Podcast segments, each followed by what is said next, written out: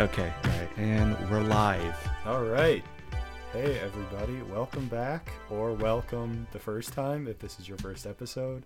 This is episode two of Recomendies, a podcast about media and about entertainment. My name is Adam Peters, and I'm joined today by one of my older brothers because there are two, Matthew Peters. Hello. Matt, first of all, thank you for coming on the show. Uh-huh. Uh, and something that the viewers will also notice, or the listeners, I should say, this episode sounds like a hundred times better than the first episode, and that's all thanks to you. We're uh, using your microphones. We have your big sort of in your control center. So Uh-huh. Yeah, yeah, definitely, and I really appreciate that. Mhm. Yeah. Uh, so if you're unfamiliar with recomendies, there's one thing I do want to bring up first of all that I noticed. No, I definitely didn't just notice this. This was intentional the entire time. Recomendies has one M. The word recommend has two M's. This was a design choice. This was purely for aesthetic purposes. Uh, Quentin Tarantino did it with Inglourious Basterds. Rodrick Heffley did it with Löded Diper. it just it looks cooler, and it was definitely not me forgetting how to spell the word recommend. So I just want to get that out of the way. It makes it more like visually consistent with the logo too. Yeah, because there's 'Cause no. if you don't do it, it's hard to center it double and make it look good. I know the double M. It's a wide letter M is. so no, there's three contact points. With the with the kerning spacing, it makes Can only imagine if I used a serif font. Oh, I mean, oh gosh, what are we doing? Anyways, this podcast is all about media and entertainment, and I'll recommend some of my favorite movies, books, TV shows, music, and in this episode's case, video games. These aren't necessarily the greatest things out there, but they're mostly my favorites. Although, if you will notice, I did talk about Calvin and Hobbes in episode one. By the way, listen to episode one. And Calvin and Hobbes is revered as one of the best newspaper comics of all time. it is the best. Yeah, It's good. I think so too. it's very, very, very good. I really recommend checking it out. And if you want reasons to check it out, listen to episode Listen one to episode one. if you really want to. Thank you. so the show is broken up into three segments. First one is visiting the wiki, where we will visit the wiki and just learn a little more background about the thing we're talking about, learn about the creators who made the thing, and just kind of get some more context as to what we're actually talking about. Next, we're going to look at the critical and the audience reception of that thing, just see how it was received, what people thought of it when it came out. Has it gained popularity in recent years? Was it a total flop? Just all things like that is what we're going to talk about. And then in the third and final section, uh, Matt and I are going to give our own thoughts on this thing because it's something we're both a really big fan of. So without further ado, let's get into today's topic Firewatch. So, Firewatch is a video game. It came out, I think, in 2015 for the PlayStation 4 and the Xbox One and PC, I'm assuming. It's an adventure game set in 1989. The player takes control of Henry, who's a fire lookout assigned to his own tower in the Shoshone National Forest in Wyoming. Henry sort of discovers mysterious events that are happening and have happened in the national park, and he communicates with his supervisor Delilah via walkie-talkie. Something that's kind of cool about this game is that there are different dialogue options that sort of affect the tone of your relationship with Delilah. So this is obviously the first video game episode. I think that's a big thing. And while video games are incredibly popular, part of me thinks the reach is more niche than TV shows and movies. So I will say, if you're not a big gamer and you're sort of reluctant to listen to this episode, I would say just you know check it out, give it a try. I think this game in particular is really really cool and might be a good way to get someone into gaming because video games can be great ways to tell stories. Hmm Yeah, and I think we'll talk about that a little bit later, more in depth. Um, yeah, in, instead of the big, you know, AAA COD, 2K, whatever the heck. Yeah. Um, yeah, there's a lot of a lot of facets to it. Yeah, definitely. And nothing I I grind 2K so much. Hundreds of hours. Literally, I, I think it's our most played game on the PS. it definitely Probably Yeah, it has yeah. been in the past for sure. I'm on a big Madden kick right now as well. So nothing against those games, but there's so many games out there. There's just yeah, there's a lot to choose from. So Mhm. without further ado, let's visit the wiki. All right, we are visiting the wiki as always. All of the information you're about to hear comes from the Wikipedia page of Firewatch. Uh, I like to do this because I'm a little bit lazy, but I also really, really enjoy going on Wikipedia. I think there's a lot of fun things to be found there. So, some initial information about Firewatch. I said 2015. It was released in 2016. by It's right there at the bottom of the page. I know. I should have just scrolled down a little bit. Anyways, it was released by the studio Campo Santo, which, as of right now, this is their only released video game. Yeah, and as of right now, they unfortunately, I don't, I don't know if the company still exists or not, or if they've just been absorbed by Valve. Um, so, for those of you who don't know, um, there's this big video game online marketplace called Steam, and it's owned by a company called Valve, and they've made like um, Team Fortress 2. They made the Half Life games, uh, Left 4 Dead, these cool zombie games, um, and they've been like really influential in um, both the business side and the regular like doing video games side of of the video game industry. Um, and Campo Santo, uh, pretty soon after, I want to say like 2018 or something, um, were absorbed by Valve and to work on this new VR game. Um, and they had like a couple trailers for um, their next planned game called In the Valley of the Gods, I think is what it was called, and it looked really cool. Yeah. Um, but unfortunately, I think that game is scrapped. Um, yeah, so this might be the one and only game released by Campo Santo, which is kind of cool, but kind of sucks. Yeah, because it is a really It's cool really game. good, yeah. and that's you know I, I I would kind of imagine a story like this has happened to a lot of sort of smaller game development teams. Or Oh yeah, EA is notorious for closing studios. Well, not for not this like nicely, but just kind of violently closing studios and you know firing tons of people and stuff. Yeah. This seems more benevolent. It's yeah. I think it's fair to say EA is not very beloved amongst gamers. Literally voted the like the worst, most the worst company Yeah. like years in a row. Yeah, it was incredible. pretty Um, cool. Yeah. So, anyways, back to Firewatch. It was directed by Ollie Moss and Sean Vanaman. It was written by both Moss and Vanaman, uh, and also by two guys named Chris Remo and Jake Rodkin. Uh, and two of the producers were Gabe McGill and Jane Ng. So, something interesting to note about Sean Vanaman and Jake Rodkin is that they were both writers and creative leads on The Walking Dead, the TV series. So, it's cool that they've been around sort of a really big title. They've had experience with something that's incredibly popular, and now they're focusing on maybe something that's on more of a smaller scale and might have just, you know, a smaller audience. I think it's cool to bring that experience to something like this. Yeah, I think another cool thing about these small teams because this is like a maybe fifteen person dev team. I think so. um, is that a lot of people play multiple roles. Um, uh, like Ollie Moss is the, direct, the director, but as we'll get into a second, he also did the art design. Mhm. Um, and Chris Remo, who wrote the game, also did. I don't know if he did the sound design, but he definitely did the soundtrack, which is really Right. really good. Yeah, it's Um, very sort of this ambient, I don't know, almost like wanderlusty. That's not the right word. Yeah, it's like almost, almost Western, almost.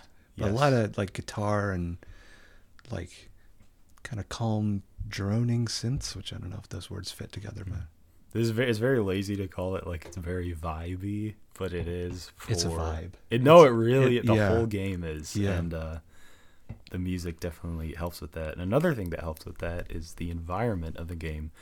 I think we can both agree, and I think anyone who's played the game can agree that this game is absolutely beautiful. yeah, yeah, It, it's just such a cool art style, sort of this low poly, faded. There's very warm colors. There's a lot of oranges, a lot of you know reds in the sky, but then there's also these beautiful purples and then very green areas, and it just looks really really cool. It doesn't look photorealistic, which is a good thing.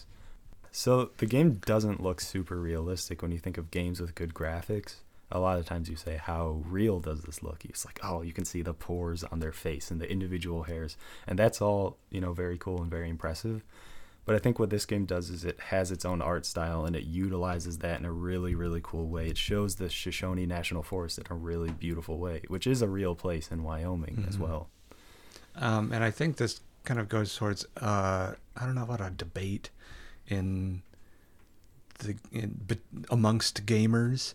Um, um, Gamer Nation. yeah, um, about um, like like graphical fidelity and art style, and, and, and how a strong art, art style will always win over over I don't know like like you said more pores or seeing the Mhm. people sweat or whatever or Yeah. you Uh, know yeah. the peach fuzz on their face and stuff like that. It's a meme that for each new 2K trailer, they just add more sweat. Yeah. the players, and that makes it look cooler, I guess. But yeah, I agree. I think there's a number of games that have this um, and use it well. I think the number one thing that I think of is is it Return to the Obra Dinn? Return of the Return Obra Dinn. of the Obra Dinn. Yeah. Oh really, it's really, so really good. cool art It's- style. Oh, it's uh it looks like it's like ASCII um like one tone ASCII Mhm. some some it's it's fantastic. Plus it's- Both as a game and it looks really cool too. hmm Yeah, I've I've yet to play the game, but just looking at I've seen you play it, and it looks just awesome. hmm hmm So as we talked about earlier, the initial design uh, was based on a painting which was done by Ollie Moss, and what he did in that painting was he aimed to capture some of the National Park Service posters from the New Deal era, both in terms of their color palette and in terms of the sort of iconography they have. So like the font that they use, the different symbols they have. Uh, after this, Jane Ng, who was one of the producers, was tasked with translating the painting into sort of the three dimensional environment that you exist in. I think something kind of interesting is that Ng hand modeled the 23 different types of trees that appear in the game's world. I guess when she went into it, I think she was using one of the Unreal engines, but she just didn't like the way trees looked. So she just hand modeled all of them herself which I think is pretty cool. And you know, maybe that goes back to this being a sort of smaller role. She has more control and is just like, all right, I want this to look like this, so I'm just gonna do it. Yeah. I think that was that's a really cool touch. Um, and I think one more thing, real quick, to add about how strong the art style is. Um, so for a Ford truck promo ad for like the fall of, um, it's, it's called Frida the twenty for the 2016 Ford Focus. Uh, they stole art. They stole Firewatch art from from Ollie Moss. Yeah. um, yeah, if if um, if you guys just want to look up like like uh, what did I what did I put in Google like Firewatch art Ford ad or Mhm. something like that, it is. It's plagiarized. It's not even subtle, One, no, yeah, it's really, it's really not. It's pretty Um, bad. Yeah. So I mean, there you go. I I don't know if there was a lawsuit or whatever if they settled out. I'm not sure, but um, yeah, it's just it's it, the the game looks great. The art looks great, and um, uh, yeah, it just looks great. Yeah, it looks so good. The, else to the- say. the big boys at Ford were like, "Hey, let's uh, let's get a piece of this." yeah, I guess so. Yeah. So the game obviously looks really cool, but kind of what's on the screen, or what rather what is not on the screen, is also very cool as well.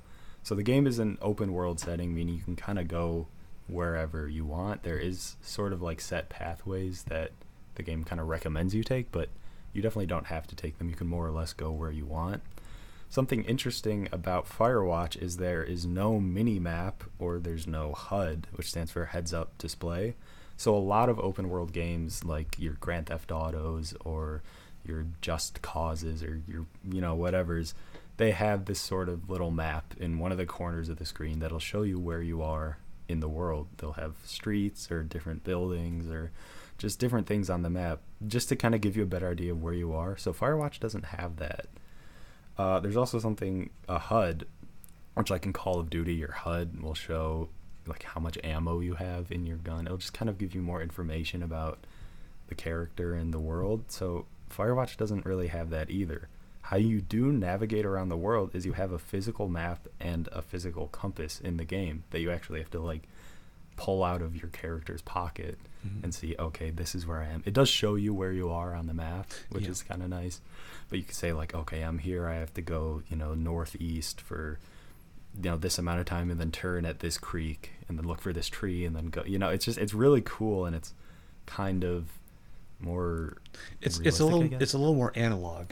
yes um, that's the which word is a is a really cool thing to see in games, and especially now with them being so popular and you know trying to uh, appeal to the masses. I don't know. Mhm. That sounds so stupid. um, get get more get more sort of mainstream. Um, yeah you know, there's a lot of a lot of stuff. I- mean, like look at a freaking screenshot of Fortnite. It looks insane. yeah there's Um, just so much so many things on to look at yeah and um, this it's actually it's it's not a new thing um, the the first one of the first games that actually um, th- that did this pretty well and, and got a lot of attention for doing it well was Dead Space, which is a horror, Mm. survi- like a survival horror sci-fi uh, Yeah. game where your health isn't like a health bar or whatever, or like you know you don't have like a like a HP level um, where your character has this little like um, meter on the back of his spacesuit, and that goes down as you take damage. Um, and Oh, that's uh, so cool yeah, yeah, no and like idea. that's so cool yeah, and uh, that's like with everything in the in the game. Um, like the ammo counter is this little holographic pop up thing from the actual gun, Mm. so you can see it and your character like can see it, and like the shot menus are also these holographic things. Mm. Um, uh, yeah, and having those like di those well, first of all, those diegetic elements in the HUD, and also, I, I guess having enough confidence in the in the players to intuit certain things yeah to not have to include um, a bunch of stuff is um, it's always nice to see that in games. Yes, definitely. I think it's also uh, worth noting that the map in Firewatch is not really that big. Um, I mean, there's a lot to it. There's a lot of different places you can go, but it's not like you know a hundred miles across or just like it's it's not an enormous uh, area. So the more you play the game and you the more you travel to different places, you become a lot more familiar. I think there is like a little bit of a learning curve to using the map and the compass, but it is pretty cool. And then once you get it down, it's really not too bad. It's, I think, yeah, it's just one of the many little sort of choices that the dev team made that makes the game really cool. I think. Yeah, it's it's it's just a little bit like actual orienteering, sort of. Sort of, yeah. Yeah. We we're both uh, Eagle Scouts as well, so we've done our fair share of camping and Uh-huh. orienting. Not a lot of orienteering, to be fair. No, we did one camp out. I think year. there's a merit badge or something like that. yeah, I that think it was like it was like the first camp out. Yeah. You do. Yep. Yeah, that's actually fair. I think I've used the compass. I can count on one hand the number of times, but yeah, it's still fun. Yeah. So before we get into our next topic, I just want to say drink of the episode. I'm gonna make that a thing. Oh. I just have water in my Costco reusable water bottle. Matt, what are you slurping I'm drinking down? a Polar 100% natural seltzer calorie free. It's black cherry seltzer. they're, pretty- they're not bad. They're not bad. yeah, they're, they're, they're pretty good. Yeah. All right. So we have talked about how the game Is looks. that just gonna like be a random segment, just anywhere you feel like it? Yeah. Okay. I don't really know where to throw it in. so- no, that's fine. yeah. It's only episode two. Sure. Uh, Try step out. use that as an excuse. Yeah. All right. So we've talked about how the game looks, and it looks amazing. I really can't stress this enough. The game is just like stunning. Yeah. Uh, but let's talk a little bit about what you hear in your ears. I think a big part of that is the cast of the game. So there's really only two main voices that you hear. You hear Henry, who is who you play as, and then you hear Delilah, who's your supervisor, who you talk to on a walkie-talkie. So Henry is voiced by Rich Sommer, who has done a lot of acting in pretty big things. He played Harry Crane in Mad Men. He was in a few episodes of The Office. If you've seen The Office, there's that storyline where Pam goes to art school in New York City. Uh, he's the guy who tries to get her to stay in New York and is like, well, if you're really serious about this, stay in New York. Uh, so I think he's really cool in that. Is he Nick, the IT guy? I think so. Are you- What- is he?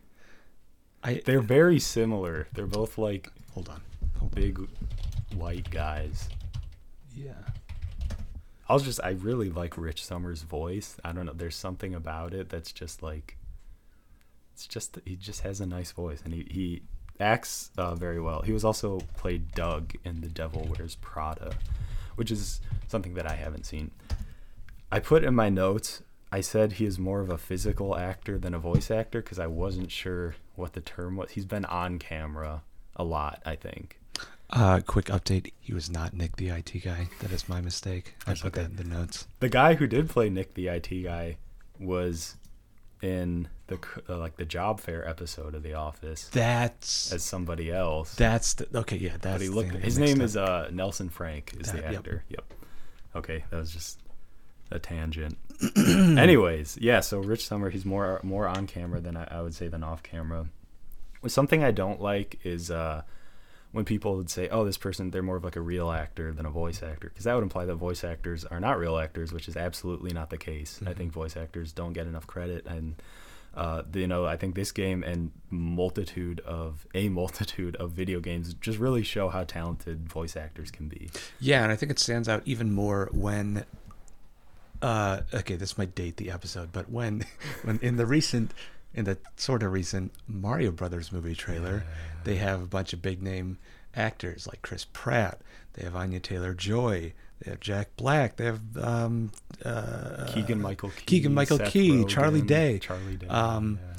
Yeah, and it's a very different skill set, and that is, uh, I mean, the movie has yet to come out as time of recording. Right. Um, but in my opinion, Chris Pratt doesn't sound very good. No, and it's weird because I think Jack Black does sound pretty. yeah, I mean, good. he's, he has done. He's he's in uh, Brutal Legend. Oh yes, he has been in a video. the game, weird yeah. like Pikmin like game. Yeah.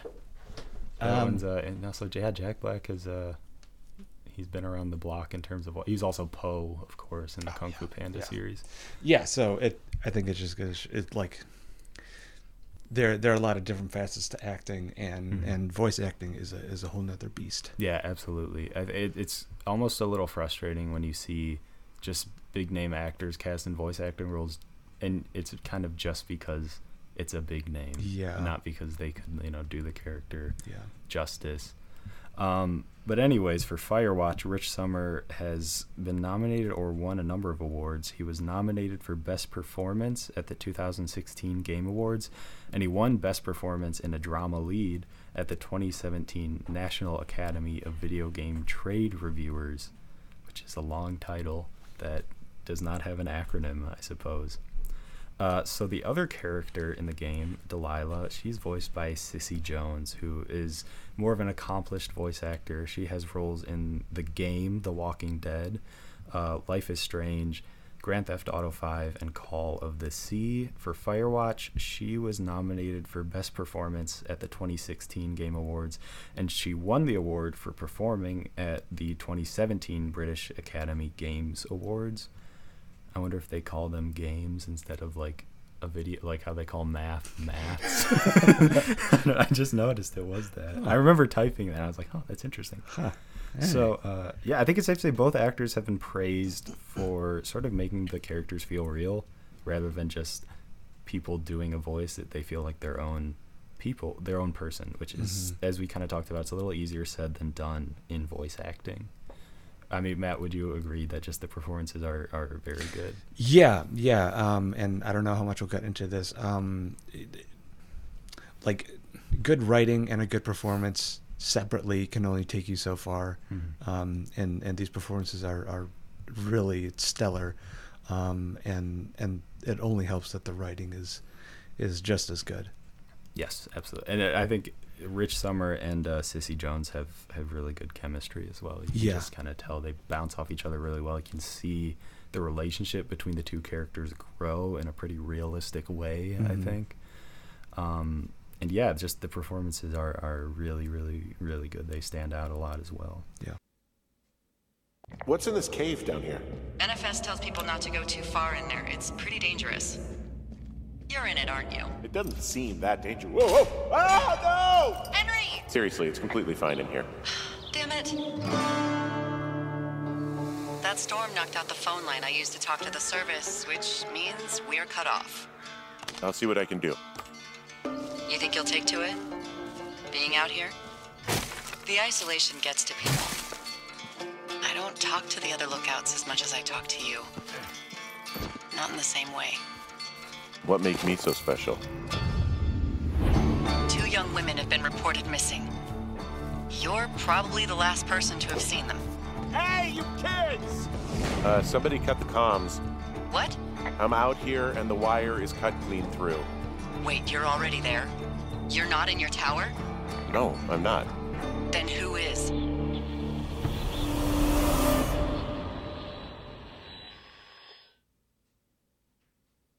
So it is a video game, of course.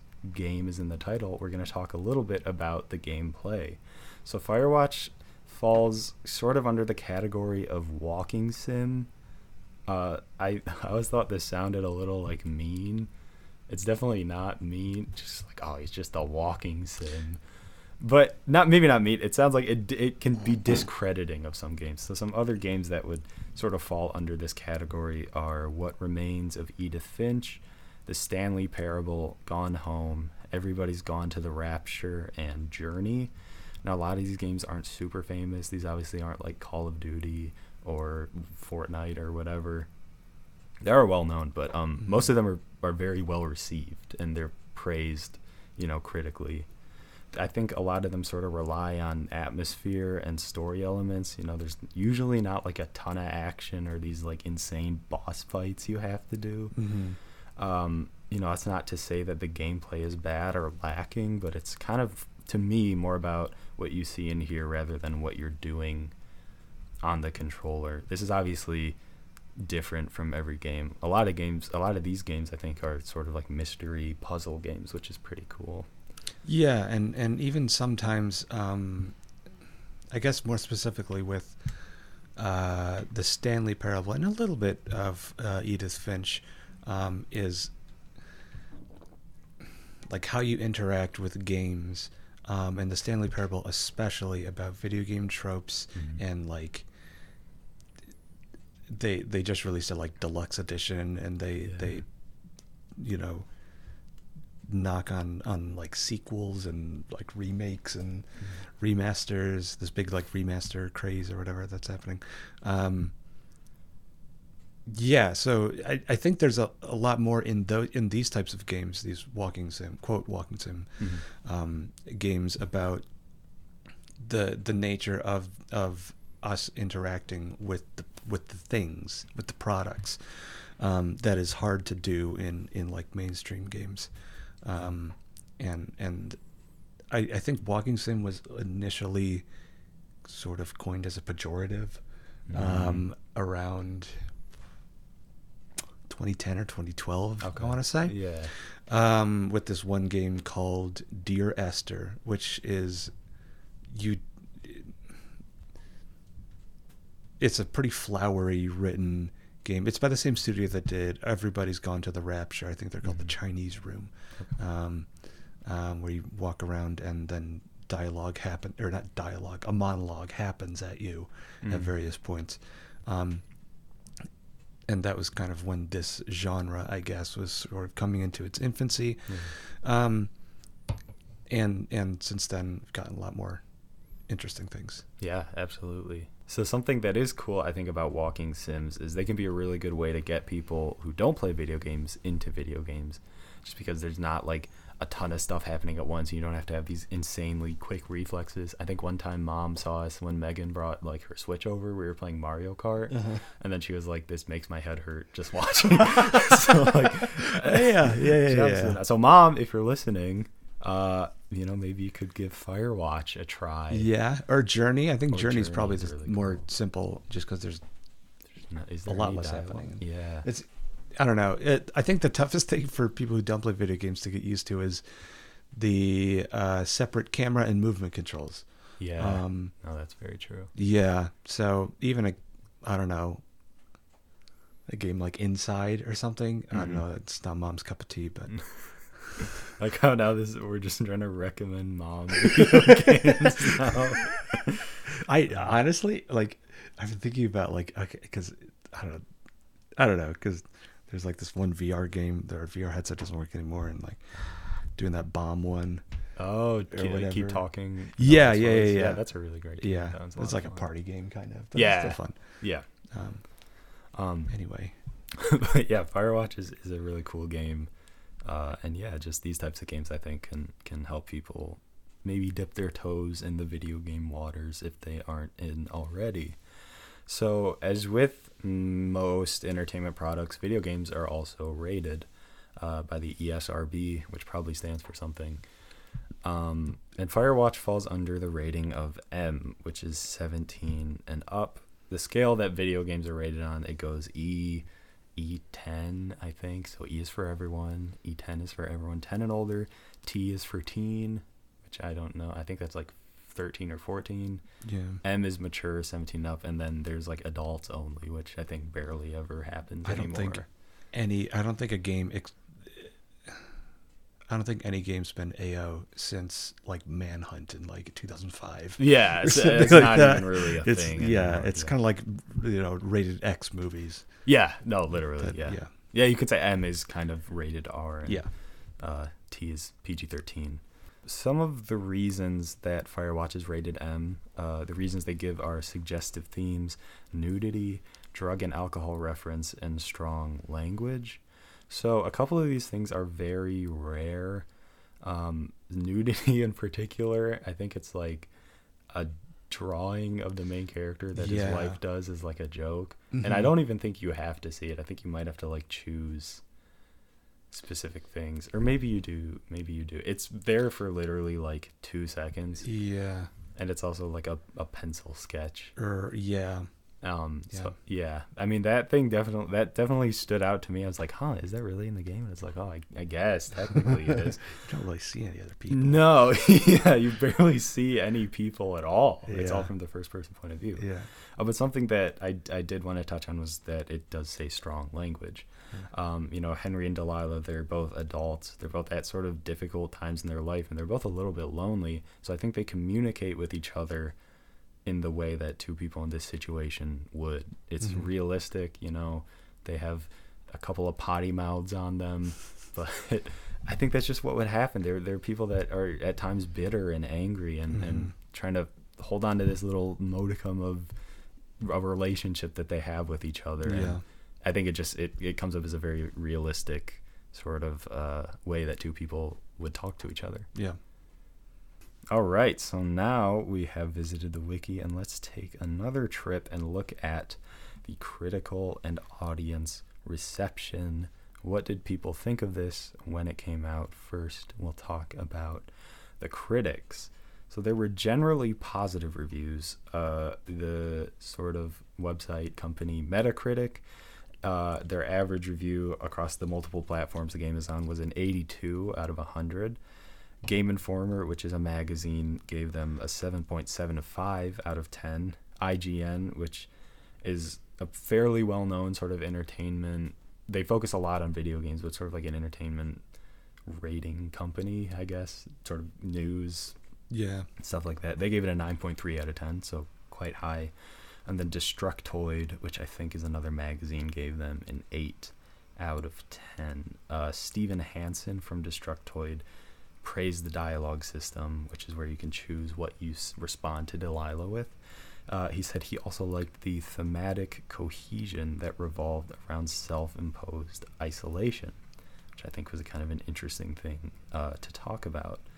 And then another guy, Jeff Cork, who's from Game Informer, is quoted as saying, I was immediately drawn into the game's world, partly because of the power of its simple text intro, and also because of the novelty of taking part in something so mundane. I thought that was really interesting. Yeah, and I I think that goes a little bit towards what I was saying about it being a little more analog. Mhm. Um, yeah, being analog and, and mundane, Yeah. and and weirdly like doing those kind of things in video games is like really novel. Yeah. um, and especially with VR, Mhm. like like being able to like write on the window with a marker and No, Half-Life yeah, Alyx and stuff yeah, like that. that was really, like like like, being able to do that stuff and like you know, it, it a, a lot of it is like oh wow these developers like cared so much to Mhm. to like put this little interaction Yeah. um uh in this in this game yeah Yeah, it is very cool. I, I agree. Yeah, it is. interesting to see how how people translate mundane, you know, quote mundane things into real life, and it's like you said, it's sort of very novel, just doing these things in a virtual world. Mhm. Uh, some other thoughts. Some people thought the navigation was immersive, but could be a little frustrating. I think that goes back to there being a little bit of a learning curve. Uh, there was a lot of praise for the characters. Uh, one quote says, It is a patient, reflective examination of how two people grow to trust and care for each other. Uh, a lot of people said they form sort of, sort of parasocial relationships with the characters, you know, much like you would on a TV show or a movie. You know, when the game ends, you kind of find yourself like missing these two characters or wanting more interactions or to learn more about them. Mm. Uh, in terms of awards, the game won Best Indie Game at the 2016 Golden Joystick Awards. It won Best Narrative at the 2017 Game Developers Choice Awards, and it won Debut Game at the 2017 British Academy Game Awards. Games. Games Awards. Uh, in terms of audience and popularity, this is going to get a little bit more into the numbers. Uh, it sold more than 500,000 copies within a month of its release and it had over 1 million by the end of its first year. As of 2018, which is obviously five years ago, but that was the most recent statistic I could find, uh, has sold over 2.5 million copies across all platforms. As of right now, the game is available on PlayStation 4, Xbox One, Microsoft Windows, OS X, Linux, and Nintendo Switch. It's Linux, but Linux. I was reading it like Linus, like Charlie Brown. So obviously, 2.5 million is a lot, but in terms of video games, it's not a huge number of units sold. I think it's safe to say. Uh, so we'll take a look at the numbers that Grand Theft Auto 5 generated, which is like I mean, th- that's a bit of an unfair comparison. the, the biggest selling entertainment product ever. This is- this little. I this is more to talk about how much video games can right, sell, right. how big yeah, how, how big be. the industry has. yeah i should have phrased that more, more than a, a like um, a comparison so grand theft auto 5 was released in 2013 that's insane i remember crazy. i remember being in eighth grade math class talking about grand theft auto 5 and here today I remember. I okay. I remember getting the game, Yep. and I. I remember, because because it had two discs because it was like an install disc because so. yeah we, we got it for xbox 360 Yeah, yeah, yeah, yeah. yeah. So I, I I remember going home after school, and this is when mom worked after school. Mm-hmm. I remember putting the disc in and waiting for it to install, and um, yeah, it then like going to the the first like beginning campaign mission. I don't. It, in North Yankton. Yeah, yeah, yeah. the bank. Yeah, yeah. So the, and this game today still has a super active player base. Uh, it's continually getting updates for its online mode. It's insane how popular this game has stayed. Uh, but when it was released, it earned eight hundred million dollars in its first day, and it crossed one billion dollars after its first three days. yeah, As Matt suck said, at Avatar. Yeah, no, literally, it's Yeah. insane. Yeah. As Matt said, it's the fastest selling entertainment product in history, and it has sold over 170 million copies. and they just keep re-releasing it for new systems. No, apparently. literally, yeah. It's it's been it's gone from out over three generations of PS3. consoles. Yeah, it's it's gone to the PS4 and the Xbox One. And now it's on PS5 Yeah. and Xbox Series S. Yeah, Yeah, and uh, like, you know, you would think it's a game in a series. You would think the next one they wouldn't want to wait too long. but they had to seem make a Red Dead. They did. oh, that's true. They did make Red Dead too. That's fair. Um, but yeah, just this. This I think this kind of shows how popular video games can be today, and even you know ten years ago. So we're gonna talk a little bit uh, about the ending of Firewatch. So a big spoiler warning: if you haven't played the game, I really, really, really recommend that you do, and I think you should go in knowing as little as possible. So if you have played the game, we're gonna talk a little bit about the ending. Here, we're gonna put in a timestamp uh, for when we stop talking about the ending and tell you what time to skip to. I, j- I can't stress enough how much I recommend going into this game blind. Yeah, and it's also it's it's I want to say it's like maybe thirty dollars. Yeah, it's not It very like cheap. like you probably get it on sale for ten or fifteen. or it's not very expensive. Sorry. Yeah, um, and and Uh, I I just finished it yesterday, and I think my playtime was like three hours, three and a half hours, Yeah, or something. it's so very- it's a very you short could you could get it done in a couple days or Yeah. one day. Mhm. Um, yeah, and it's really it's it's I I would I would buy it for sixty dollars, and it's worth it's it's worth every penny. yeah, it's it's just a really really cool game. So if you guys are interested in playing the game and you don't want to hear any spoilers, uh, skip ahead to the 48 minute and 53 second mark. If you aren't looking to play the game but still want to hear about the ending or don't really care about spoilers, uh, just keep on listening. So, we're talking about the ending a little bit. Some people, and this was more of a audience, general masses opinion, were a little bit underwhelmed by the ending of the game. Yeah. So um, for people who don't care about spoilers or who, who have played it and are still listening, I just gotta. be- I I I hate things spoiled for me. I'm like, why would you do this to yourself?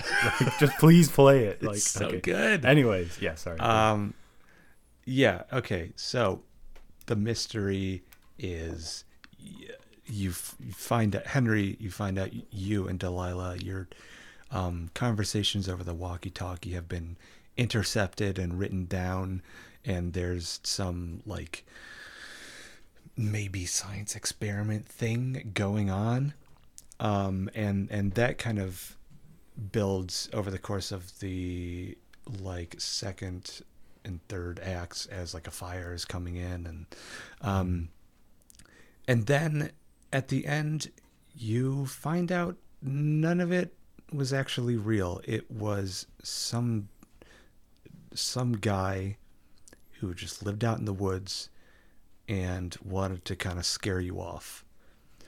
Um and I think people like.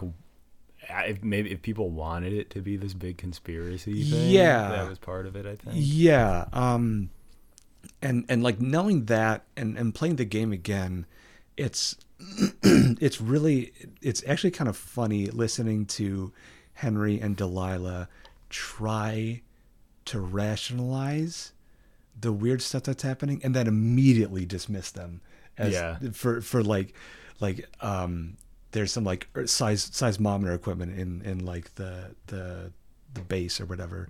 Um and they're like okay maybe they're just like getting soil samples or something. No no no no. Uh, you know what? They're probably like tainting the soil or something. Yeah, it's immediately they jump to these it's really funny. Yeah. um and it's it it's kind of sad also I think that ties into the like isolation. They just- yeah yeah yeah yeah yeah because you you know you're you're not quite alone but you're completely alone Mm-hmm. um like having this this other person that's also in isolation and it, it kind of becomes this weird echo chamber yeah. um of and like you know yeah it's um yeah so and anyway it yeah and it's not some big government conspiracy it's not some big science experiment you know psychology thing or whatever um and and you don't get to see delilah which yeah, Henry and Delilah never meet. they never meet face. well yeah not in the game i don't know what happens after he gets on the helicopter Yeah, i'm just- assuming she stayed in the parking lot and They would meet, hi. but- i don't Yeah, know I don't know. um In the game, they never meet. in the game they never meet no Mm-hmm. um yeah so you know following traditional story structure um there would be a big government conspiracy to spy on these two random people Mm-hmm. that watch fires in the middle of nowhere And yeah, and it would like turn out that the park they're watching is like a secret underground base. Sure, that, yeah. know, whatever. In no, yeah, yeah um, but it would have felt so out of place and it felt it so it weird. would because the yeah because for this this game it, I I hesitate to say this because it's really it's it's very trite Mhm. um, but it it's just it is very it's very real Yeah. um and it's very honest in its portrayal of these 2 Mm-hmm. two characters who are going through some shit Yeah, um a good use of the word trite, by the way. What was a good use of the word trite. Thank you, thank you. I'm trying to, I'm trying to Add that expand one my to the lexicon. Yeah, Yeah. yeah, yeah, yeah. I've been watching Countdown. oh, nice, nice, nice. Just the dumb clips of the. so funny. eight or eight out of ten cats do Countdown whatever the hell. Oh, that's so anyway, funny. um, um, what was I saying? Yeah. Um, so so having a big old, you know, set, you know, like Mhm. I don't I don't know, spy thriller kind of thing thrown in at the end. Uh, that that that's just not. If if you think about it for more than like a minute or something, you'd be like, oh wait, that seems like a dumb thing for Yeah. to, to happen if that were to happen. And it was kind of like you said, like that whole idea of that is created by Henry and Delilah. It's not really like Yeah. confirmed that that's what it is. It's just yeah, kind of no, like it, it's it's completely Yeah. fabricated by Mhm. them and their their assumptions and, and kind of succumbing to cabin fever yes, in a way. definitely. It's like they're like, okay, oh wait, this is kind of weird. They're like, no, wait, this is super weird. There's got to be a big thing. They're like, oh no, wait, it definitely is a big Yeah. thing. So then it's it's like, wait, what? Yeah. just jump Yeah. to so Yeah. many conclusions right off the Uh-huh. bat. Yeah. Um, yeah, and and I think uh, so. In in my mind, that this game in in the ending is is about the good and bad of distractions.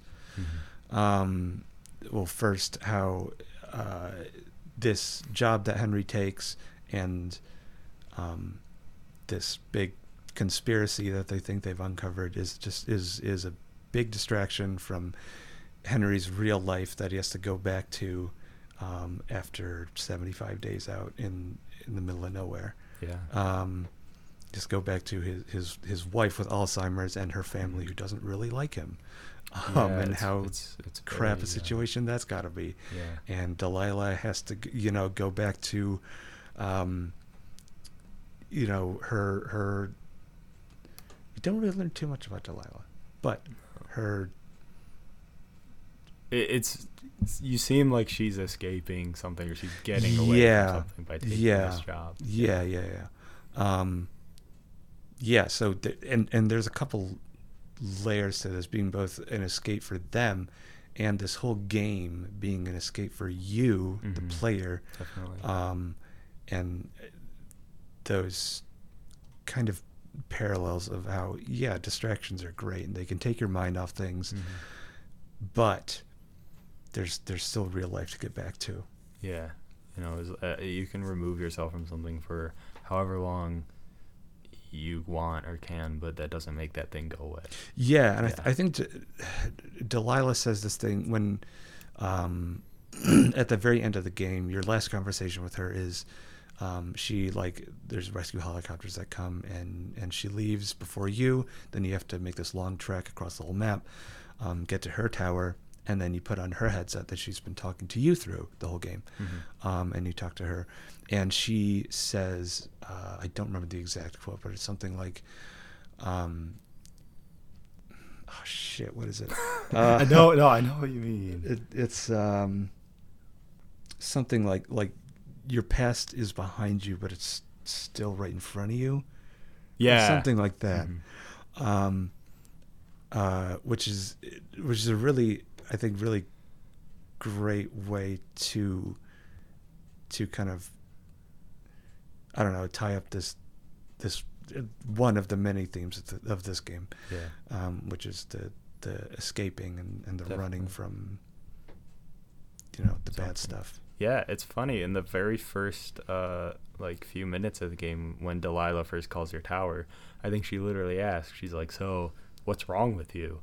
Yeah, And he was like, Excuse me? And like, People only take this job. if There's something wrong with them. Yeah, So that, yeah. that definitely goes back to that. And that's definitely a theme that carries over the entire Mhm. game. yeah.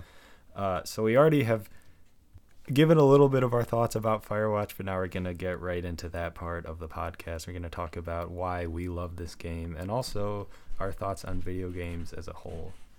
So I think it's safe to say, as you can probably tell, we're both huge fans of video games. We are capital G gamers. We are we are big gamers. Um, I would say Matthew. Uh, Matt, I was gonna call you Matt or Matthew, and I Don't care. just Don't care. decided to do neither. Matt to you. so Matt is a much bigger gamer than I am, or I would say he definitely plays a wider variety of games. PC Master Race. Yeah, is. I'm, I'm still on the old PS4 and occasionally Skate Slap. 2 on the Xbox 360.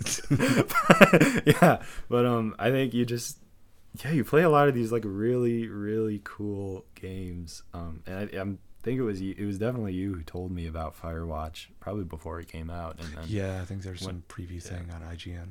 yeah, and then when it both came out, we we both played it. I think I played through it about four times because it's not very long. No, yeah, and and for the current version that's out, I think there's like a developer commentary, which is fantastic. Yeah, that's really really cool. I'm in the midst of playing through that now, um, and that's really, cool. You hear from you know Olly Moss and Jake Vanaman, Yeah. from Rich Sommer. Yeah, and and there's there's a lot of cool like behind the scenes stuff, like how they like the character models and like the different trees and the time of day stuff. And Mm-hmm. Yeah. Very cool. It's just it's things that like it's like you don't need to know them to play the game or whatever, but it's just it really gives you an appreciation for what they've done, and uh, just this cool game that that they've talked about. So I think a lot of the things that that I know I like about it, and I'm guessing that you like about it, are things that we've already discussed, like the voice acting, the chemistry, the environment being incredible. Yeah. Uh, something that is really cool is that the storyline, you know, it's not. It, it sort of goes between. It is compelling the whole time. It's kind of adventurous. It's thrilling, and there are times when it's almost like scary. I remember one of my friends was telling me when he was playing the game. This is Ben. Uh, he was playing it, and when you get to the part where this is spoilers, the You see you see the- guy after you get out of the cave. yeah, I'm assuming. I think it was that, and then when you go to the station and find the things written down. Oh yeah. Uh, he said he was playing that at like one in the morning. he was like scared to go to sleep because that's super creepy. Yeah. Um, Yeah. But yeah, just it does a lot of things really well. It doesn't like try to be like this huge adventure and then this like straight up horror movie, but it has little elements of these things, and I think it blends them together really well. hmm The writing of the game is also really good. Like you know, we just touched on how their relationship feels realistic, and these characters feel like real people, which I think is is really really cool. Yeah, and it's hard to do that. It, it's like hard to do that within this short game. Um, Mm-hmm. But having these, uh, it it takes place within a summer, um, so you've got like seventy or eighty days or whatever. Yeah. Um, and and having those like they have a couple like couple week time jumps uh, sprinkled Mhm. throughout, um, and you know seeing not seeing every single point in their relationship, but seeing key points and seeing the growth between those points, Yeah. or kind of like filling it in yourself. Yeah. Um, is, a, absolutely. is a really clever way to to help grow that, but also kind of keep things concise. Yeah, definitely. Yeah. So right at the start of the game, you kind of learn Henry's backstory. Uh, he has a relationship with his wife, and his wife has early onset Alzheimer's. So they face a lot of difficulties in their relationship because of that. And there's these different. It gives you scenarios, and then it gives you these different choices you can pick about how like Henry responded to those scenarios in the past. One is like something not very consequential, like what dog you get, you Mhm. know, or like another one is um this one's a little more consequential is do you decide to put your wife her name's julia in like a In like assisted facility living. yeah or do you try to care for her on your own Yeah, and this happens so quickly and you see like however many years of their relationship in a matter of minutes Mhm. but the emotions just hit me like a ton of bricks Yeah, like it's so heavy Yeah. but it's done really really well yeah. Um, and I think have allowing yourself to get swept up in these characters and in the game um, is something you kind of have to do, not just for Firewatch. I think for a lot of games, you have to sort of allow yourself to be into it and like see yourself maybe as the characters. Not exactly, but I think just allowing yourself to be a part of the world. It can be kind of hard to do if you're not used to it, just because you can see video games as not super serious. It's like, oh, it's just fun, you know. Yeah, I can definitely understand that, and and like, being especially being first person and like Mhm. it kind of you know being like uh, blurring between like you are the character and like or you're playing Yeah. a character Mhm. and stuff and like projecting their feelings onto you kind of it's it's it's a very different way of interacting with characters than like reading a book or watching a movie or something like that yeah. and that that that's a yeah that's a, a, a i don't know that's that's a weird thing to experience i'm sure Yeah, definitely. I mean, it's it's also it's worth noting we've been we've been gamers for most of our lives. I will Mhm. say so. It's something we're very you know accustomed to. But if it's something you're wanting to get into, I definitely recommend uh, just doing it, just trying Yeah. it. Um, so when the game does end and it's pretty short, I really I found myself you know missing their interactions a lot, and I was just kind of like.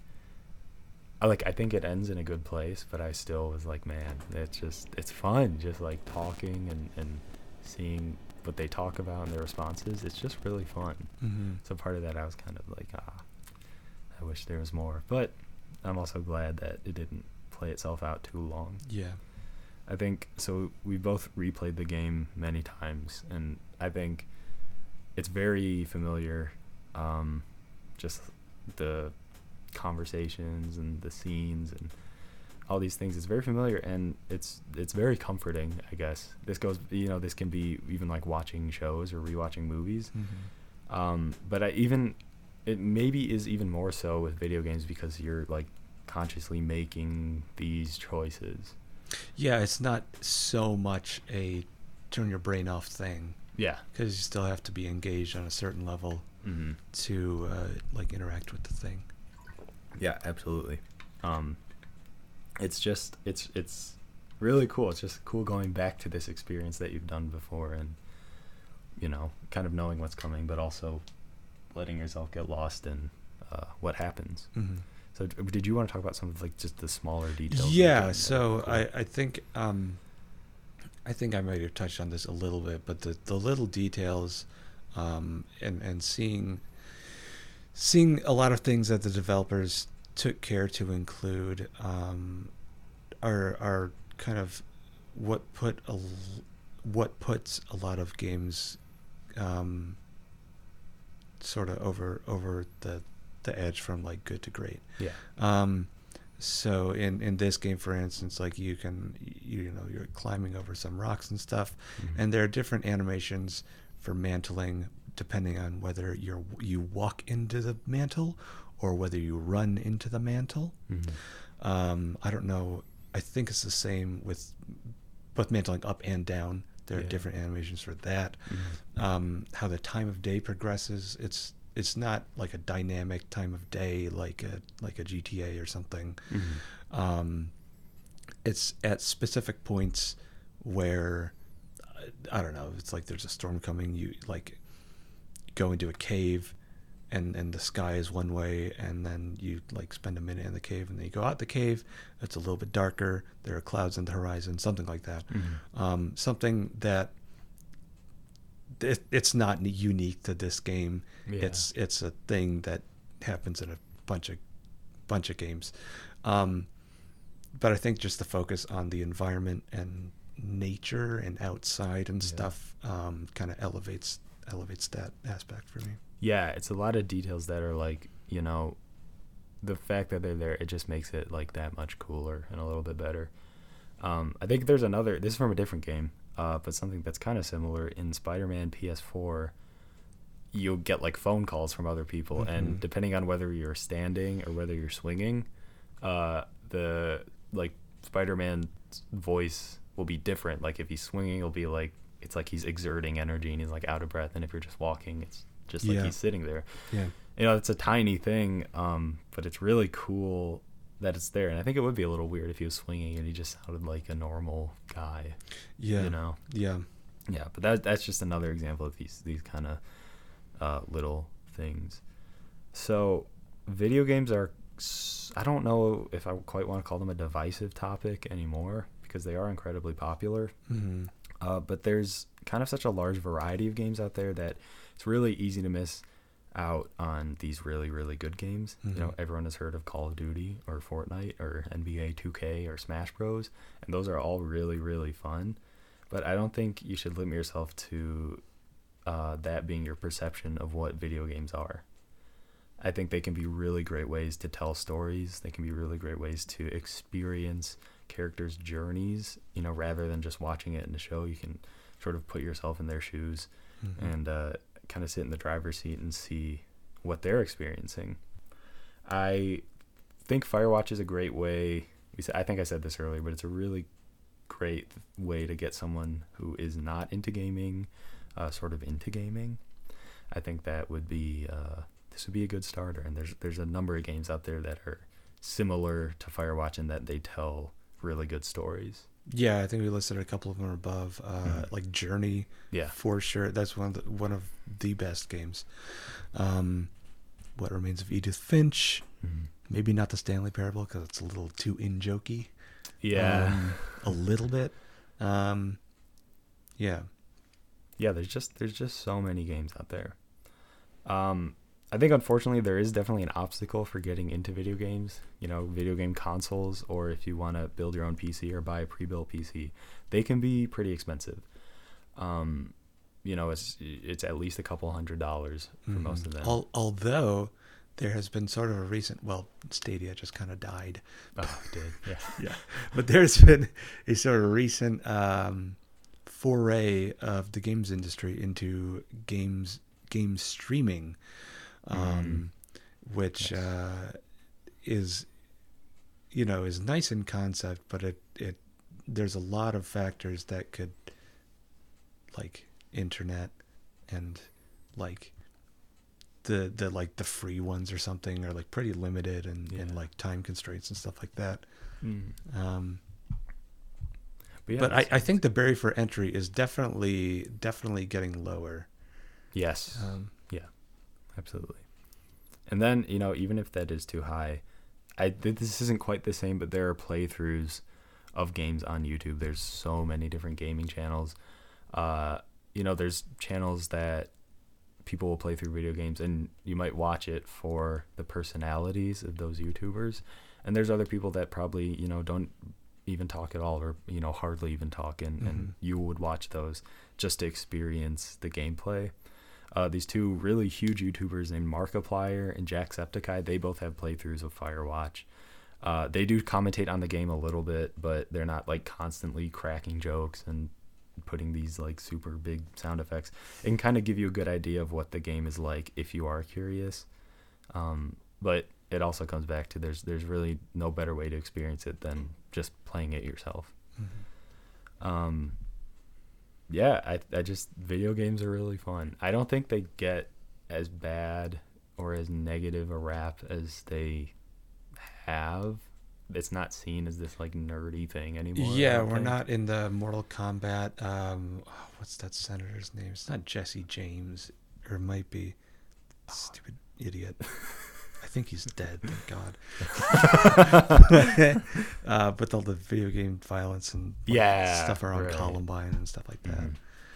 Um, Yeah, I think that also comes back to like video games are not just who can kill the most people and who can be the most violent. You know, it's it's there's pretty literally an endless amount of things.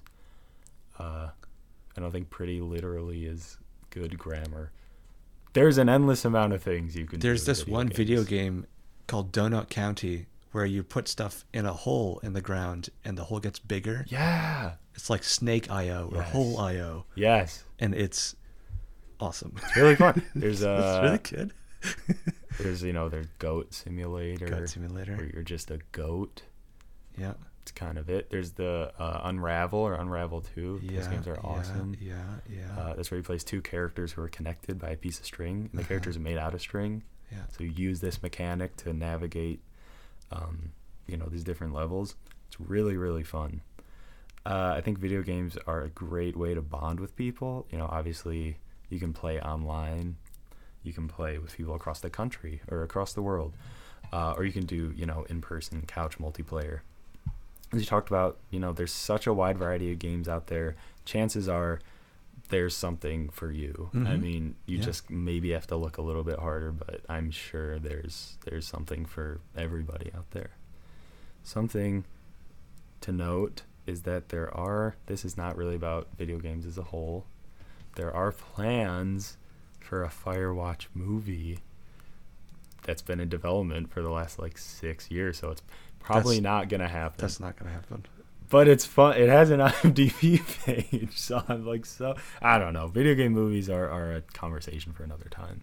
Oh, we'll see. The Last of Us series coming out in uh, six days. Yeah, God, I'm so excited. I know that one's really cool. So Matt, before we conclude, do you have any anything you'd like to let people know about video games? Any final thoughts about video games or about Firewatch? Um, Firewatch is really good. I don't know. yeah, I think that's kind of the thing of it's. I, I know that's the thing that you said in the first episode that you. I don't want to just keep saying this is really good, Yeah. and you should play it or you should read it or you should watch it. But like, um, it really is, and you really should. yeah, Um, and uh, I don't know if if you know if you're a if you're a if you're already a gamer, but you're a, a you know a COD annual annual gamer, uh, maybe give something like this a try. Yeah, uh, I, if you're on PC, check out Game Pass. They got a lot of good stuff. This feels like an ad or something, but they there are a lot of really good, uh, good like good uh, good indie stuff. mm-hmm. And and indies have, have become a lot more popular, especially with like publishers like Devolver Digital. Yeah. Digital is probably the best It's you not know so indie much- publisher out there. It's not so much being just like four guys in a house in Oregon making a game. Yeah. yeah. It's like these are legitimate properties. uh, Yeah. which is really cool. Yeah, I agree with everything Matt said, and just yeah, Firewatch is really good. Something we both really love. Uh, you know, as always with uh, with all these episodes, these are this is just our opinion. You know, we're not saying everyone who doesn't like this game is stupid. That's not what you're saying. That's what I'm saying. I'm trying to be as objective as possible, but no, what we do here is objective we game are reviews. A thing that we is are 100% possible yeah, no, is yeah. be objective about art. Yeah, oh, of course, yeah. That's what everyone loves to do. No, but you know, whatever we like, whatever you like, they're probably different things, but they probably meet somewhere in the middle. And I hope with Firewatch, it falls in the middle of that virtual Venn diagram. Uh, so yeah, thank you so so so much. If you made it this far, I know this was a much longer episode. I think this Ooh. was three times as long as the first one. Yeah. Uh, but I think the guest episodes are, are going to be like that because you know it's more discussion and, and it's just you know we're just talking. So if you have made it this far, thank you so much. I really hope you enjoyed. Um, if you haven't listened to the first episode, I, I would definitely recommend checking that out. It's only about 22 minutes, Mhm. and I talk about Calvin and Hobbes, which is just a fantastic uh, newspaper cartoon from the 80s and 90s. Um, so yeah, with with that, you know, stay tuned for the next episode. Thank you so much again, and I will see you guys in the next one. Bye.